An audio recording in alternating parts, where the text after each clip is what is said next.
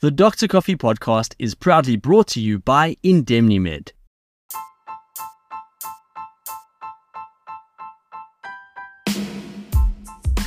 Welcome to the Dr. Coffee podcast, your weekly blend of motivation, encouragement, education, and insight into all things medicine for junior doctors and medical students in South Africa. Happy New Year and welcome to 2024. As a bit of a life update on my side, I'm happy to report that I've started my community service here at Classel Tshepong Hospital in the Northwest Province in the Department of Orthopedics. I'm looking forward to these new challenges and a new opportunity from a career perspective, and I'm sure it will also frame the content of the Dr. Coffee podcast in a new way now that I've completed my internship years. In today's episode, we'll be doing a deep dive into the various courses and diplomas that you should be working towards before, during, and after your community service year. Now, many medical students and junior doctors are asked what they would like to specialize in, if at all, and very few are asked about how they intend to get there.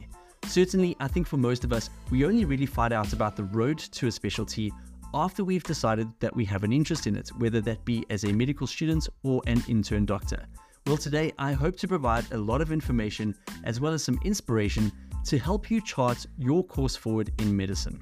We'll begin with a discussion about the 10 most important postgraduate courses that I believe junior doctors should register for with motivation and explanation, and then a discussion of the various diplomas and further qualifications that you can get that are recognized by the HPCSA and the Colleges of Medicine of South Africa.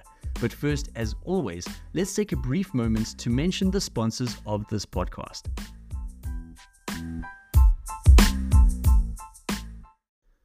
I'd like to thank and welcome our newest long term sponsor of the Dr. Coffee podcast, and that's none other than WizMed. WizMed is a startup that was founded by two UCT medical students, Wahid and Ashraf. They established WizMed in 2020 with a vision to distributing the absolute highest quality medical equipment and making it accessible at unbeatable prices. Since then, WizMed has become a beacon of both innovation and affordability in the medical space. They hold the distinction of being the youngest 3M Littmann authorized distributor in the world, demonstrating their commitment to excellence and breaking new ground. One of WizMed's notable achievements is their unique product range, tailored specifically to the needs of medical students and professionals. This includes their first in South Africa stethoscope laser engraving, the innovative WizPod stethoscope cases, and their signature Wiz scrubs. Their scrubs are a standout, designed meticulously with multifunction pockets that are perfect for all your necessities on a long call. Their affordability, literally the best value scrubs in South Africa, and their practical design embody WizMed's approach encapsulated by the phrase for students, by students. Taking their mission further, WizMed recently launched the WizMed Foundation to subsidize equipment for students in need, and they promise to match every single donation made at checkout. So discover everything you need for medical school and beyond at wizmed.co.za. As a listener to the Dr. Coffee podcast, WizMed is also offering you a 10% discount on all their Wiz scrubs. Simply use the code COFFEE10, that's coffee10, at checkout to save 10% on their high quality scrubs. Again, that website is wizmed.co.za and give them a follow at WizMedOfficial on Instagram. V Professional Services is a medical practice administrator, medical bureau, and a professional medical accountant. If you're a new healthcare practitioner, they'll help you from the beginning to the end, from registration to the practice management and training. And if you're a healthcare professional with another medical billing company, they'll assist you in moving over all your information with no financial loss or worries. V Professional Services assist a variety of healthcare practitioners with agents across South Africa. Their recovery rate on medical claims is between 95% and 100%. The outcome is that practitioners maintain control of their practices and are able to focus on treating patients, while V Professional Services provide them with healthcare expertise along with all of the professional tools they need to succeed. You can find out more about V Professional Services by visiting their website at www.vprofservices.com and checking out their social media on Instagram with the username at vprofservices. Thank you to V Professional Services for their support of the podcast. All right, so now we're coming to part one courses and certificates to do, and when to do them. Now, this is not an exhaustive list of courses, but it is quite comprehensive and it covers all of the most common and most important courses for junior doctors to register for. All of us should register for a number of these courses in order for us to be competent practitioners and to be competitive in the job market. The first five or six out of this list of 10 should be considered as the bread and butter, most common courses.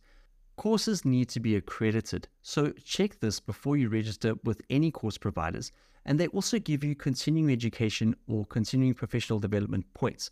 So if you're a student or an intern, you don't need to worry about CEU or CPD points. But if you're a medical officer, even one in community service, you need to ensure that you start getting the right number of points, which is usually 36 points every two years. I won't make mention of any of the points in the description of the courses I discuss for a couple of reasons. First of all, the CPD points for each are variable.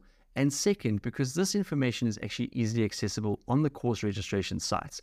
And third, because if you're doing the courses as mentioned or described in this episode, you will far exceed the number of points needed anyway. So don't stress about it. Course number one, and one that everyone should do, is Basic Life Support or BLS for healthcare providers. The cost is relatively affordable and it's a gateway course to more advanced training. More importantly, the course will equip you to participate as a team member in an effective resus and give you confidence in CPR and emergency life threatening settings. The course is usually held over one day. There's a book to study beforehand, and once you complete the course, you'll be given a certificate that enables you to register for more advanced courses. The course contents include CPR in patients of different ages, basic airway management, rescue breathing, use of bag valve breathing masks, and AED or automated external defibrillation. In order to do BLS, you must have registered with the HPCSA, so this is not something you need to worry about in your student years, and you'll get training in BLS in med school anyway, but you just won't get accreditation for it. My recommendation, and in fact many people's recommendation, is that you do this course in the first or second year of internship. It'll be useful to you in recesses and is a stepping stone to ACLS in your community service year. So, any time in internship is a good time to do BLS. Course number two, and for the sake of continuity, we come to ACLS, which is Advanced Cardiac Life Support. This is a two and a half day course that is more advanced than BLS, covering topics in especially cardiac arrest and peri arrest conditions. The foundation of the ACLS course is important algorithms for a systematic approach to respiratory arrest, various cardiac arrhythmias, and shockable rhythms. In addition, you'll be able to identify and treat ischemic heart pain, manage acute coronary syndromes and strokes, and provide effective initial care and transfer of patients to reduce disability and death from life threatening conditions. As I said, and of course in the name, ACLS is a more advanced course focused on cardiac and respiratory systems. It's a little bit more costly than BLS, usually about three times the cost, but still relatively affordable. Of note is that the accreditation only lasts for two years, after which time you'd need to do a refresher to stay current. For that reason, my timing advice would be to do ACLS right at the very end of internship before starting in ComServe or at the start of community service. During your internship years, you should be practicing under supervision anyway, and ACLS is probably a wasted investment at this stage. By doing the course at the end of internship or early in your community service, you have the knowledge, skills, and accreditation for ComServe as well as for your first year of medical officer time post ComServe. ACLS courses are offered across the country by various training centers, but slots are limited and fill up fast. So don't forget to register for ACLS as soon as is appropriate for you. Once you've completed ACLS and you've been certified, you need only register for refresher courses going forward. Number three is Pediatric Advanced Life Support or PALS. Occasionally, you may also hear of the course APLS. PALS is similar to ACLS but a little bit broader and is obviously focused on a pediatric patient population. The course will train you to treat seriously ill and distressed PEDS patients, recognize and treat resp distress and failure, shock, and other life threatening conditions. In addition to the skills in ACLS, you'll also learn airway and ventilation management for children and IV access techniques such as inserting an intraosseous line and fluid bolus management. Although it's not required, it is recommended that you do ACLS before PALS, as many of the concepts in this course build on ACLS principles. PALS accreditation also lasts for two years, so it's a good idea to do this course in your ComServe year or consider doing it in internship if you're interested in pediatrics or emergency medicine, so that you have accreditation and skills before ComServe and can be equipped for when you're working in pediatrics or casualty in community service. APLS accreditation lasts for four years. I'll admit I do not know fully the difference between PALS and APLS, other than that they are offered by different institutions, but both of them cover similar topics. Once again, after your initial course certification, you'll only need refreshers in future to keep your accreditation in PALS. This brings us to course number four, ATLS, Advanced Trauma Life Support. Now, this is an extremely difficult course to register for. This is because of the limited number of spaces and the course dates that are available, as well as the nature of the course, because it is a requirement for many surgical registrar programs. So the waiting lists for a spot in ATLS is often two years or more. The course is fantastic for anyone interested in trauma or wanting to further their career in surgery and surgery subspecs. The content is based on established principles of trauma management and provides a standardized, safe approach to immediate management of trauma patients.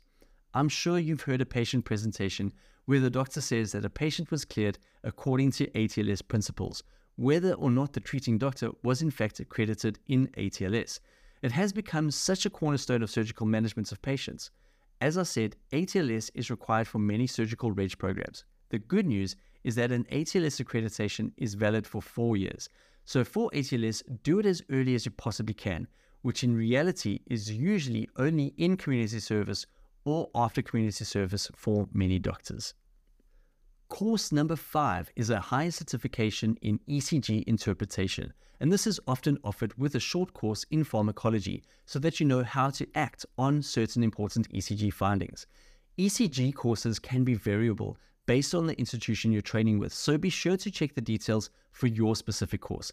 However, in general, these tend to be one day workshops and in depth courses focused on ECG principles and a systematic approach to recognition and emergency management of arrhythmias, defibrillation, pacing in pacemakers, and synchronized cardioversion, as well as conditions that can cause ECG changes, such as acute coronary syndromes, electrolyte and metabolic disturbances, and things like that.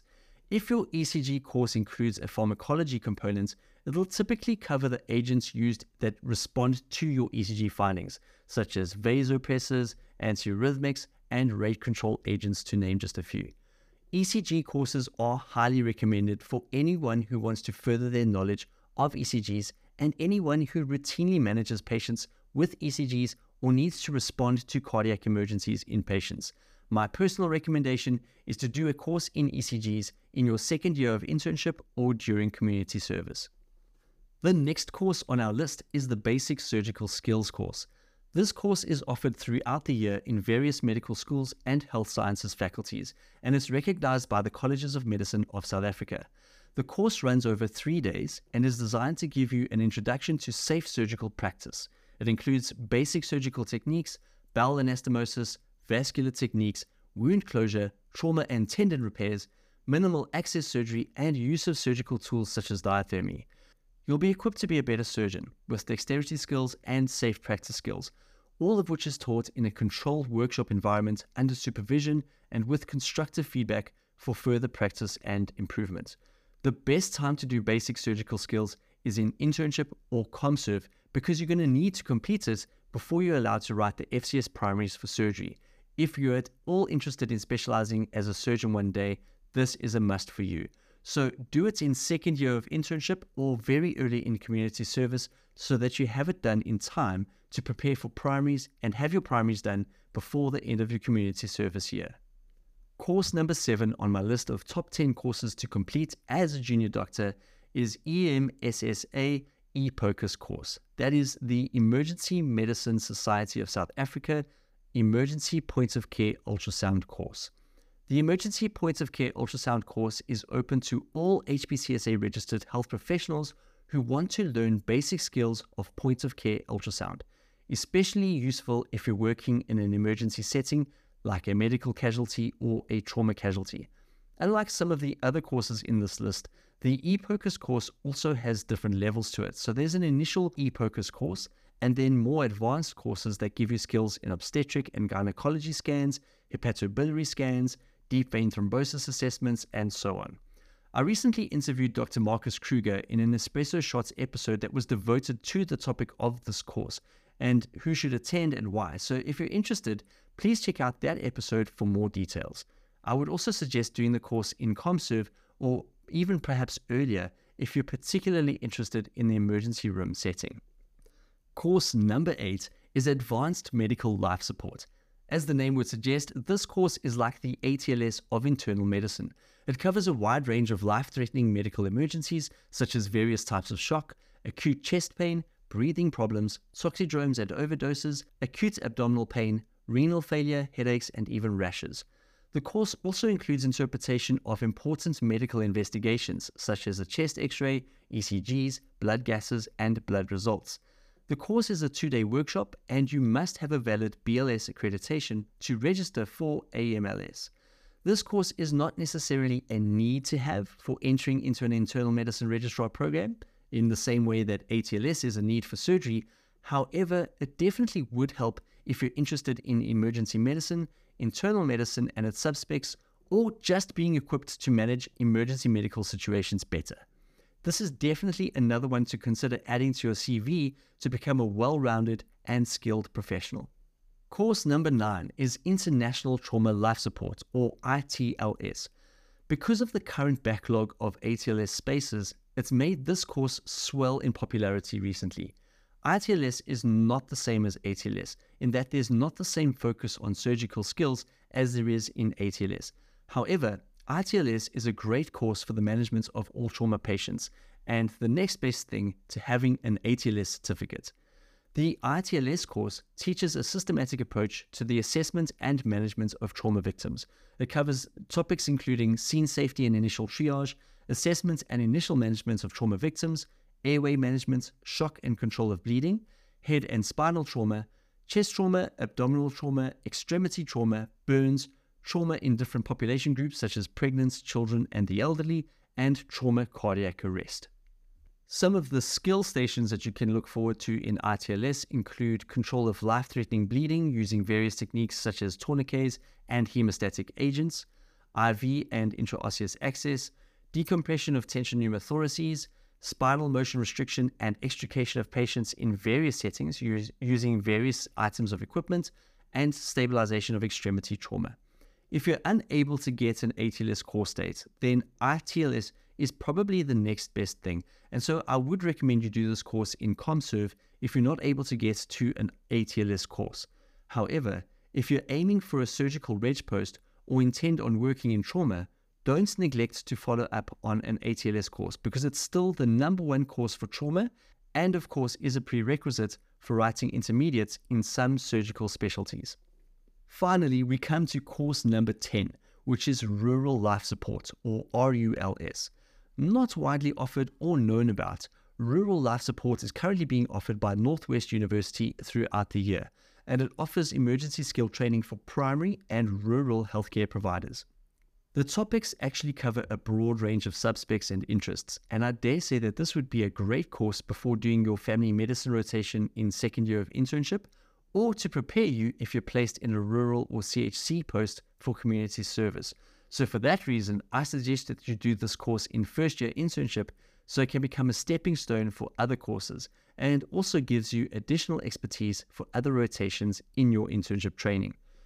There are many other courses to register for and attend, such as the basic ICU course or the neonatal resuscitation and advanced life support course, which is not discussed in this episode, as well as various other short courses and workshops that are available online. My suggestion would be to check on the Department of Health Knowledge Hub websites, that's knowledgehub.health.gov.za forward slash courses, or on EM Guidance, where many of the short courses are CPD accredited for shorter course content that can be of value to your knowledge, skill, and training as a surgeon or medical professional. Remember, becoming a doctor is a commitment to lifelong learning. Your medical degree is a license to learn as much as it is a license to practice.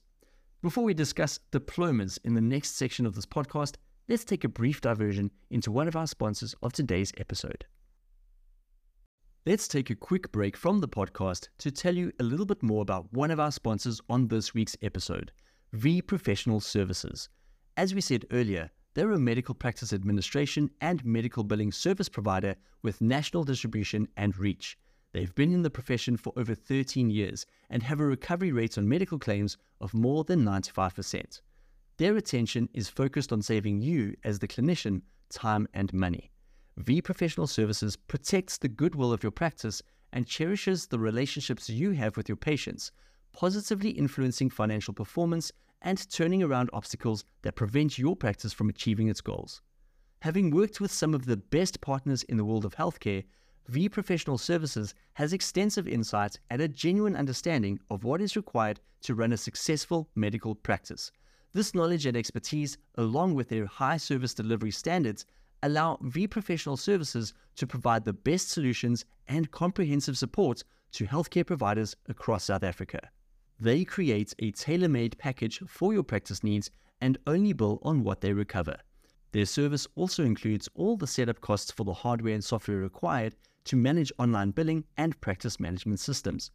V Professional Services are one of the only service providers in the country registered for debit order management. It means that they can monitor debtors accurately and effectively by ensuring that you receive all funds, be it private patients or short payments by medical scheme companies, in a fraction of the time normally spent collecting these amounts.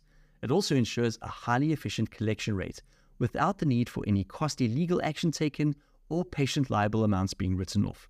They supply you with a patient information form accompanied by a debit order mandate, and then any amounts due are collected in a simple and cost effective manner without the patient being phoned or harassed. This keeps your practice goodwill intact and has an explosive effect on your cash flow as uncollectible amounts practically fall to zero. So, get in touch with V Professional Services today to find out more about their services, including electronic submission of claims to medical aid companies, efficient and professional administration and collection of these claims and private patient fees, detailed reports on all patient visits, payments outstanding and received, backup of medical data daily, IT support, accounting services and payroll management, tax advisory services, and legal assistance. You can book an appointment on their website or reach them on email by sending a message to marketing at vprof.co.za. You can, of course, also call 012 348 3567. Now we come to a brief discussion on the various diplomas you can obtain, which are specialist postgraduate certifications recognized by the Colleges of Medicine of South Africa. Of note is that these diplomas are not the same as becoming a specialist, which is when you complete a four, five, or sometimes even seven year course of registrar training to specialize. Rather, these are a diploma in the area that you're interested in. Also, some specialties don't offer diplomas as such, but instead offer different levels of exams and qualification within them, like primaries, intermediates, and final exit exams.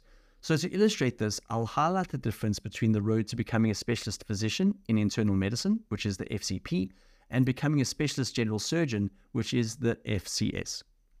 In internal medicine, you may apply to write the Diploma of Internal Medicine exam once you have completed at least six months of internal medicine medical officer time in an accredited hospital. So, if you're a ComServe doctor at a tertiary hospital and you work in the departments of internal medicine, this would usually afford you the opportunity to sit for these exams. If you're not in an accredited facility for ComServe, you can still prepare for the exam and revise the topics, but you won't be able to write the exam until after you've completed a period of MO time in internal medicine post ComServe. According to the CMSA website, a diploma in internal medicine is not necessarily required in order to write your part 1 of the internal medicine exams, which form part of the FCP training. However, of course, that stands you in good stead to get more experience in a medical officer post and looks good on your CV when you're applying for internal medicine registrar posts. Moving to surgery, in order to write your general surgery primaries, which also apply to other surgical specialties such as orthopedics, you must have completed the basic surgical skills course that I mentioned earlier. Primaries are a prerequisite for a registrar post, and the landscape being as competitive as it is, many applicants even have intermediates as well as a few years' experience before they even accepted into a registrar post. For those who do have some experience, you may consider doing a higher diploma in surgery or HDIP surgery.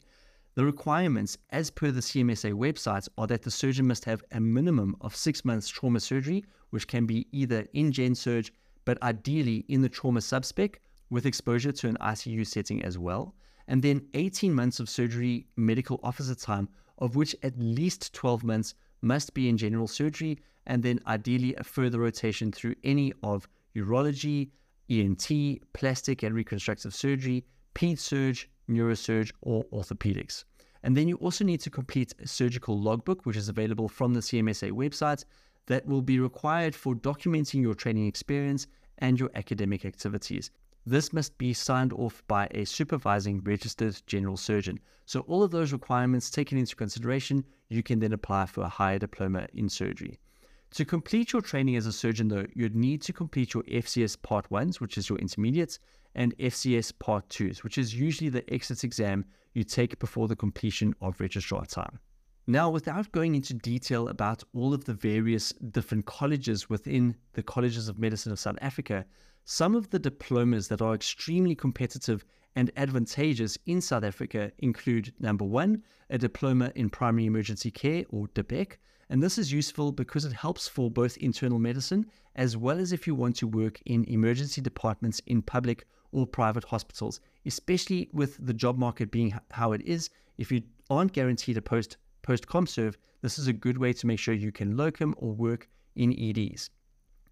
Second, a diploma in anesthetics, which is usually obtainable after six months of anesthetics time in ComServe and is highly competitive and allows you to work in anesthetics as an anesthetist, which is very different from being an anesthesiologist, as we discussed in episode 40 of the Dr. Coffee podcast.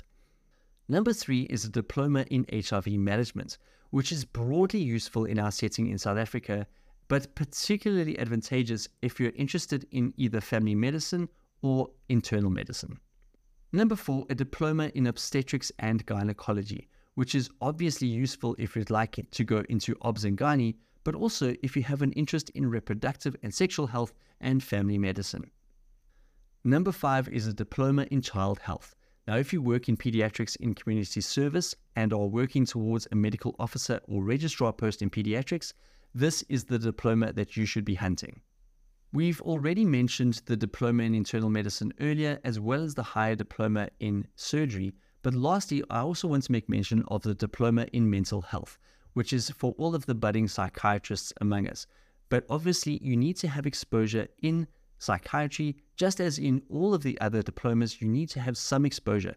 This is why it's so important in community service, if you're able to choose your rotation at the hospital you're working at, to check the accreditation and then to make sure you get that time that's supervised and signed off so that you can apply for these diplomas. It's not an exhaustive list of the diplomas one can work towards. However, I highlight these diplomas because these are often the ones considered most competitive on your CV and that provide the broadest opportunities to doctors working in South Africa. And particularly if you have a practice focus and a special interest that you know you want to work in. To round out this episode, I'm going to quickly work through the list of the various colleges that form the Colleges of Medicine of South Africa. These are all menus within the CMSA website, so there are further instructions within each on how to specialize within these colleges or schools of medicine. So these represent the broad types of specialist doctor that you can aspire to be in South Africa. Remember that if you're particularly interested in a field in South African medicine, we may have already interviewed a consultant in that discipline to follow their journey and their path and their career choices. So be sure to check out the catalog of episodes available for free on Spotify, Apple Podcasts, and other platforms. Without further delay, here is that list of colleges of the CMSA College of Anesthetists, College of Cardiothoracic Surgeons, College of Clinical Pharmacologists, College of Dentistry, College of Dermatologists, College of Emergency Medicine, College of Family Physicians, College of Forensic Pathologists, College of Maxillofacial and Oral Surgeons, College of Medical Geneticists, College of Neurologists, College of Neurosurgeons, College of Nuclear Physicians, College of Obstetricians and Gynecologists, College of Ophthalmologists, College of Orthopedic Surgeons, College of Otorhinolaryngologists, College of Pediatric Surgeons, College of Pediatricians, College of Pathologists, College of Physicians, College of Plastic Surgeons, College of Psychiatrists, College of Public Health Medicine, College of Radiation Oncologists, College of Radiologists, College of Sports and Exercise Medicine, College of Surgeons, and College of Urologists. Phew, we made it through the list of them all.